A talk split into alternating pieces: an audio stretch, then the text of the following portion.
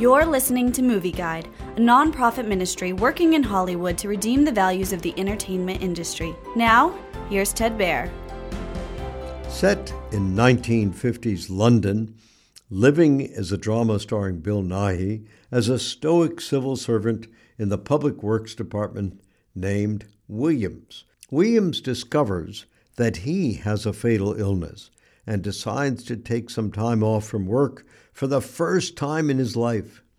William starts spending time with a former colleague named Margaret.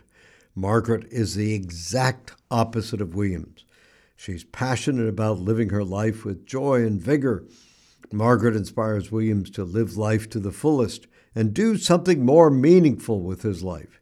Living is a British remake of an iconic 1952 movie by acclaimed Japanese director Akira Kurosawa. Simple but beautiful, Living is a heartfelt look at the human condition and celebrates living a life of purpose. As Williams, Bill Nighy, carries the movie to new heights with an incredible performance. Living is a celebration of life, but themes of death run throughout it. Living doesn't approach death or the afterlife from a Christian biblical worldview. It also has lewd dancing in a nightclub and a scene of drunkenness. So, Movie Guide advises extreme caution Movie Guide works to protect you and your family from the negative influences of the media and is also working in Hollywood to redeem its values from a biblical perspective.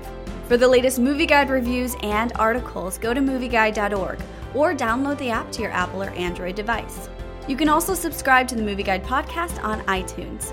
Support Movie Guide's mission to transform the culture by redeeming the media.